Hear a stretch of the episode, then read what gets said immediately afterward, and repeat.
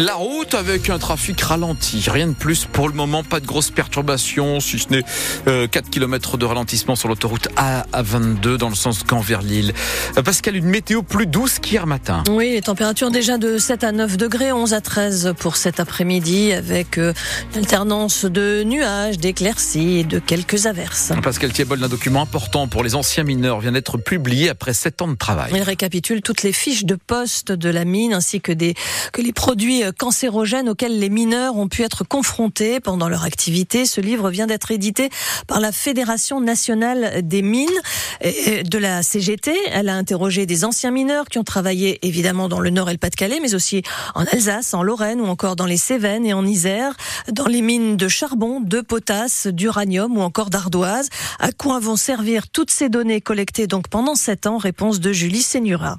En premier lieu, aux anciens mineurs eux-mêmes. Ils sont 40 000 à être encore affiliés au régime minier en France. D'autres ne le sont plus après s'être reconvertis dans d'autres métiers. Selon Richard Caudy de la Fédération Mine Énergie de la CGT, les mineurs manquent d'informations. Souvent, euh, on ne sait pas exactement ce à quoi on a été euh, confronté, même pour les mineurs. La particularité pour les mineurs, c'est que souvent ils souffrent de multiples pathologies parce que l'air respiré, les produits utilisés, les conditions de travail, tout ça, ça s'additionne. Et donc, dans les protocoles par exemple, de suivi post-professionnel, souvent, il y a plusieurs euh, reconnaissances qui est assez rare et particulier par rapport à d'autres professions. Ce recueil doit pouvoir servir aussi, une fois qu'on est tombé malade, à faire reconnaître sa pathologie en maladie professionnelle, bien que ce soit un véritable parcours du combattant. Le docteur Alain Carré, médecin du travail à la retraite, a participé à l'élaboration du recueil. Par exemple, pour être reconnu pour un cancer bronchopulmonaire dû à la silice, il faut d'abord avoir une silicose. C'est le tableau de maladie professionnelle. Il est fait comme ça, alors que depuis euh, le début du XXe siècle,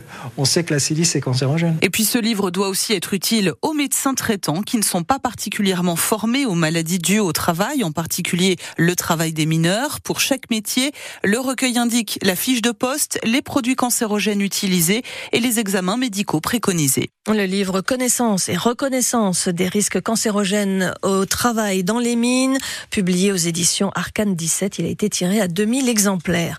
La garde à vue de l'automobiliste responsable de la mort de quatre promeneurs lundi matin à Steinbeck se termine dans une heure. Ces 48 heures ont été utilisées par les enquêteurs pour établir les circonstances précises de l'accident via des expertises techniques et scientifiques, mais aussi via l'appel à témoins. Le conducteur a affirmé dans un premier temps qu'il s'était endormi au volant. Les deux policiers du commissariat de Douai qui avaient été jugés en décembre pour harcèlement moral et pour agression sexuelle pour l'un d'eux ont été condamnés hier respectivement à 12 mois de prison avec sursis et 10 mois de prison avec sursis. Les victimes, deux collègues, leur reprochaient des propos dégradants et sexistes euh, tenus entre 2019 et 2022. Ces deux policiers n'en ont pas fini avec de possibles sanctions puisqu'ils passent aujourd'hui en conseil de discipline et risquent la révocation. Le procès de Damien Castelin devant le tribunal de Lille est en suspens. L'audience a été interrompue hier après-midi après le malaise d'une assesseur. On saura ce matin si ce procès peut reprendre. Hier, le président de la MEL a été entendu sur des soupçons de favoritisme lors de l'embauche de son ancienne conseillère communication en 2016. Il a réfuté ces accusations, tout comme la principale intéressée qui affirme n'avoir fait que postuler à une offre d'emploi mise en ligne. 8h04 sur France Bleu Nord, les défaillances d'entreprises ont fortement augmenté l'an passé dans les Hauts-de-France. On en parlait il y a quelques minutes avec notre invité, le président du tribunal de commerce de Lille Métropole, plus 29% de défaillances en un an, ce qui représente 4658 procédures ouvertes pour redressement, sauvegarde ou liquidation. La métropole lilloise n'échappe pas à ce phénomène, vraisemblablement lié à la fin des aides post-Covid des entreprises. L'immobilier est particulièrement touché, plus 195% de cessation de paiement dans les agences immobilières de la région. Pierre-Marie Ouattremé, le président de la FNAIM dans le Nord, c'est la Fédération nationale de l'immobilier, voit depuis plusieurs mois des collègues effectivement mettre la clé sous la porte. Le marché est en, grande difficulté et ce sont principalement des structures qui emploient du personnel avec des salaires fixes et des charges fixes.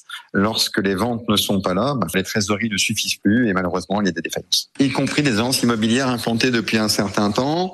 Je suis inquiet, oui, parce que c'est comme si on avait un mutisme du gouvernement par rapport à la problématique euh, actuelle des Français qui veulent absolument acheter, mais qui ne le peuvent pas pour plusieurs raisons. La première, c'est le financement. Les taux d'intérêt ayant monté, ils ont perdu une capacité à acheter, mais également, c'est l'effet qui se coule. Il n'y a pas que la capacité à acheter d'un point de vue mathématique du taux, il y a également l'apport euh, non négligeable que demandent les banques aujourd'hui. Et donc, nous avons un autre effet qui est celui euh, d'une demande beaucoup plus forte de l'allocation. Et euh, cette demande de l'allocation fait qu'on est complètement saturé, mais c'est également artificiellement une augmentation des loyers.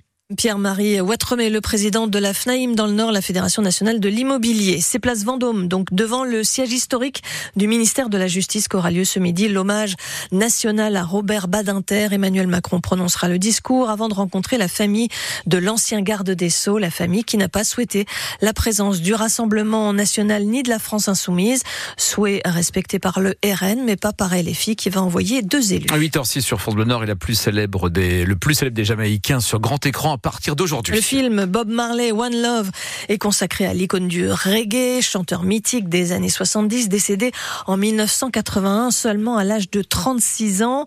Bob Marley qui a écumé les scènes lors des tournées, lors de tournées mondiales et européennes et il s'était produit à Lille lors de ce, cette tournée européenne pour son dernier disque Uprising. C'était le 24 juin 1980 à la Foire Expo, pas loin de l'actuel Grand Palais.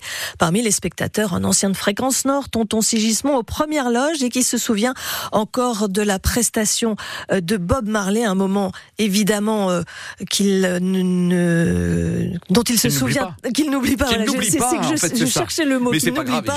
Et il l'a dit à Louis Emerio. Il n'a même pas 25 ans, mais Tonton Sigismond est déjà animateur radio pour Fréquence Nord. Alors il a une place bien particulière pour le concert. J'ai eu la chance d'avoir un backstage, c'est-à-dire un pass pour être dans les coulisses, derrière la scène. De là, il voit la foule. Ils étaient plus de 10 000 ce soir-là. Il y avait une foule considérable. À la même époque, je me souviens, on avait parlé de l'avenue du, du, pape, c'était Jean-Paul II. Il s'est trouvé que Bob Marley a accueilli autant de personnes que le pape. Et après trois chansons de son groupe The Wailers, Bob Marley entre enfin sur scène. Avait affaire vraiment à une, une vraie star qui méritait d'être ce qu'il était devenu à ce moment-là. Dans ses souvenirs, Tonton Sigismond le voit encore à moins de 2 mètres de lui. Il remuait beaucoup, ça c'est le souvenir que j'ai. Ses longues tresses, parce que c'est ça aussi qu'on voit, qui, qui, flottait là, en même temps qu'il bougeait, ça, ça chauffait, comme on dit. Ça, ça, y allait. Mais le plus fort pour le vingtenaire de l'époque, c'est la musique. J'ai le souvenir de Could You Be Love.